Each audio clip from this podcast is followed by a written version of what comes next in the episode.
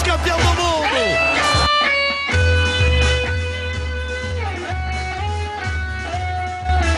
Olá, meu nome é Gustavo Freua e eu estou aqui para falar sobre o São Paulo Futebol Clube. Espero que vocês gostem.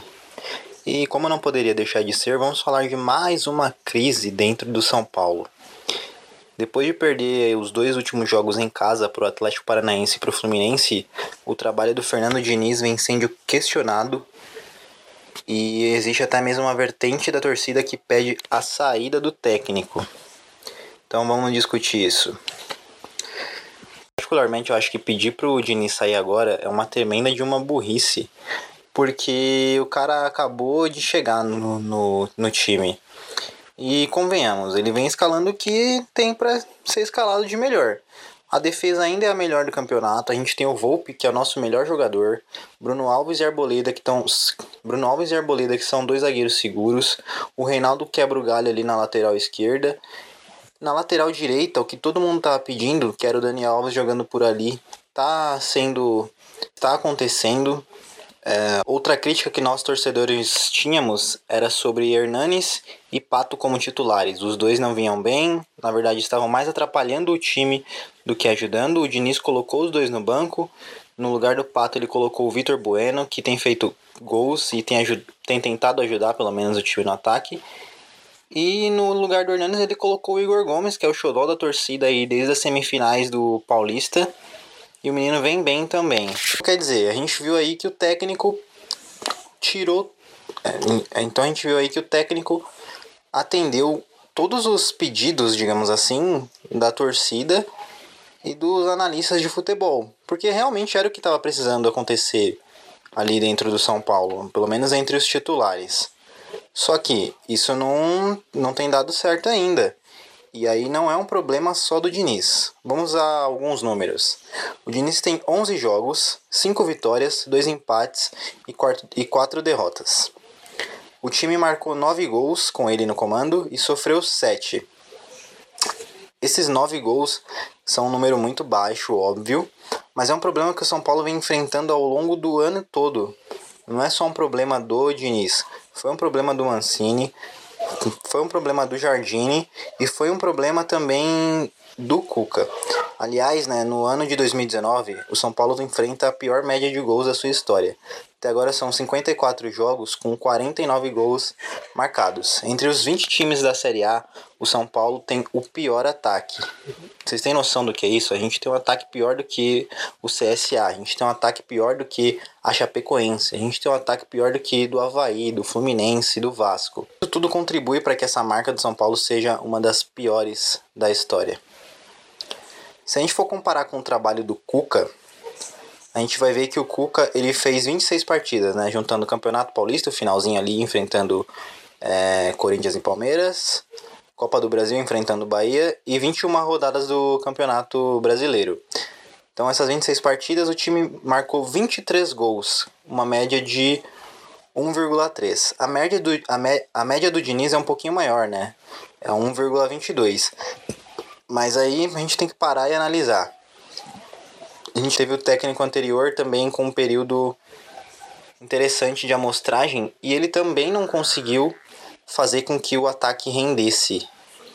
E bem na verdade ali o, no, na, na semifinal do Paulista foi surpreendente o São Paulo ter eliminado o Palmeiras jogando razoavelmente bem ali os dois jogos, né? Segurou e passou nos pênaltis e chegado na final disputando de igual para igual pro Corinthians e perdeu num jogo normal, não faltou raça, não faltou empenho.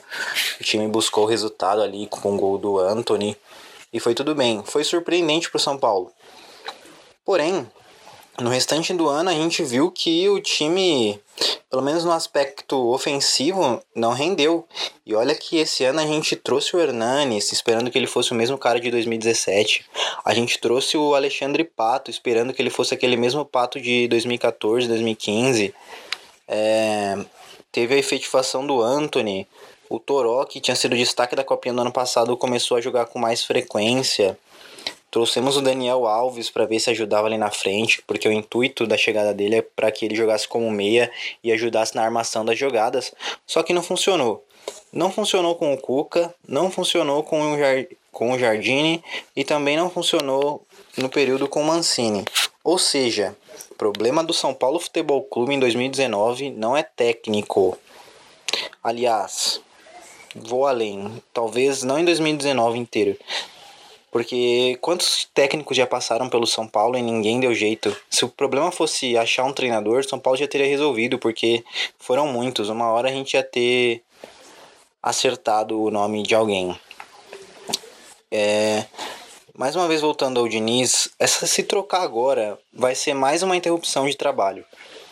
E eu, o que o Diniz precisa é, primeiro, bons jogadores, algo que ele nunca teve é, na sua carreira como treinador. No Votorati, no Aldax, no Fluminense, no Atlético Paranaense. Sempre teve jogadores medianos. No São Paulo, ele tem uma grife maior, a gente não pode negar isso. São Paulo é uma grife maior do que esses outros clubes que eu citei. E tem jogadores de qualidade. Ninguém pode falar que o Pato não tem qualidade, que o Daniel não tem qualidade, que o Vitor Bueno não tem qualidade, que o Pablo não tem qualidade.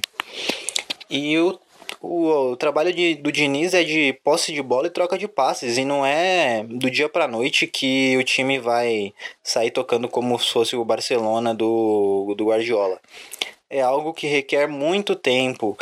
É, nas últimas, nos últimos dias aí tá circulando alguma história aí de que o Diniz foi derrotado pelos times que ele treinou.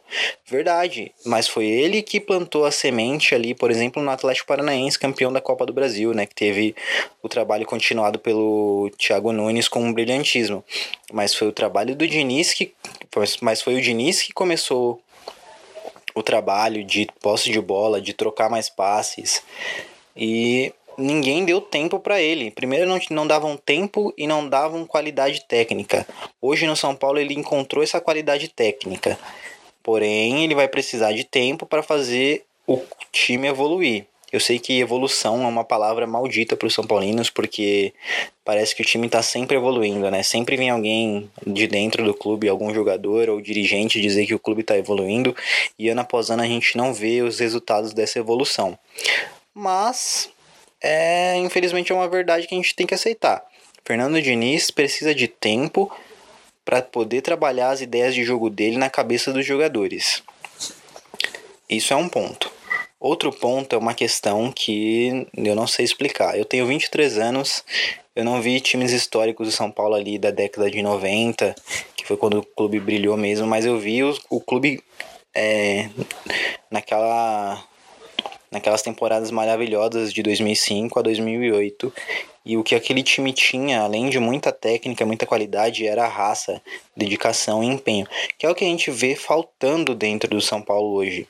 A gente perdeu o jogo pro Atlético Paranaense e pro Fluminense é, de uma maneira que o time não parece que não se importam, sabe? Parece que é, parece que tanto faz perder ou ganhar, parece que não está disputando nada de importante, como se o brasileiro fosse uma competição desprezível. E cara, mais uma vez, não é o Diniz que não consegue cativar isso. O Cuca não conseguiu. É, o Osório é, talvez tenha ali tido um melhor sucesso, mas Carpegiani, Baresi, o Murici chegou ali num estado de emergência. O São Paulo parece que perdeu a raça, a dedicação.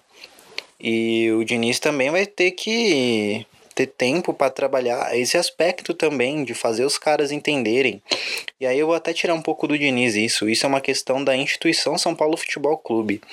Você que trabalha numa empresa, é, a sua empresa tem metas, tem objetivos dentro de um ano.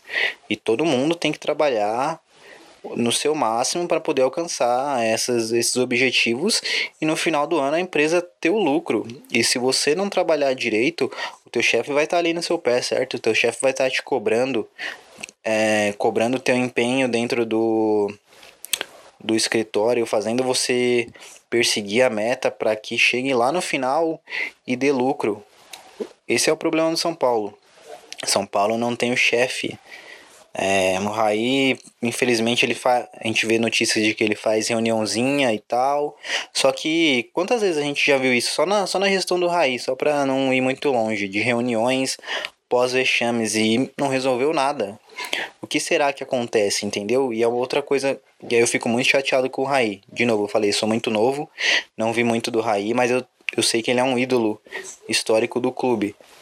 Porém, enquanto dirigente, ele é uma pessoa extremamente omissa raramente dá a cara para bater. Não parece ser um cara de não parece ser um cara que tem um pulso firme com os jogadores, e isso reflete dentro do campo. O jogador é, ao que parece, fica sem norte. É o que o São Paulo é, um time sem norte. Parece que não briga por nada. Parece que nunca, nada cativa o São Paulo. Então são vários problemas além, muito além do Fernando Diniz. Então acho que já deu para entender que o Fernando Diniz não é um problema do São Paulo nesse momento. E eu acho, eu acredito na manutenção dele para que o time possa construir um padrão. E esse padrão necessita de tempo e trabalho duro, é o que o São Paulo precisa para voltar ao caminho do sucesso, porque qualidade nós temos. Se falar que o time do São Paulo não tem qualidade técnica, você está se enganando. A qualidade técnica existe. E a gente precisa trabalhar essa questão de, de desempenho e de resultado. Espero que vocês tenham gostado. Vou procurar postar o maior número de episódios possíveis, sempre trazendo alguma análise do São Paulo, análise de jogadores. Também pretendo fazer aí de jogadores antigos. Mas é isso aí. Vamos São Paulo. Obrigado.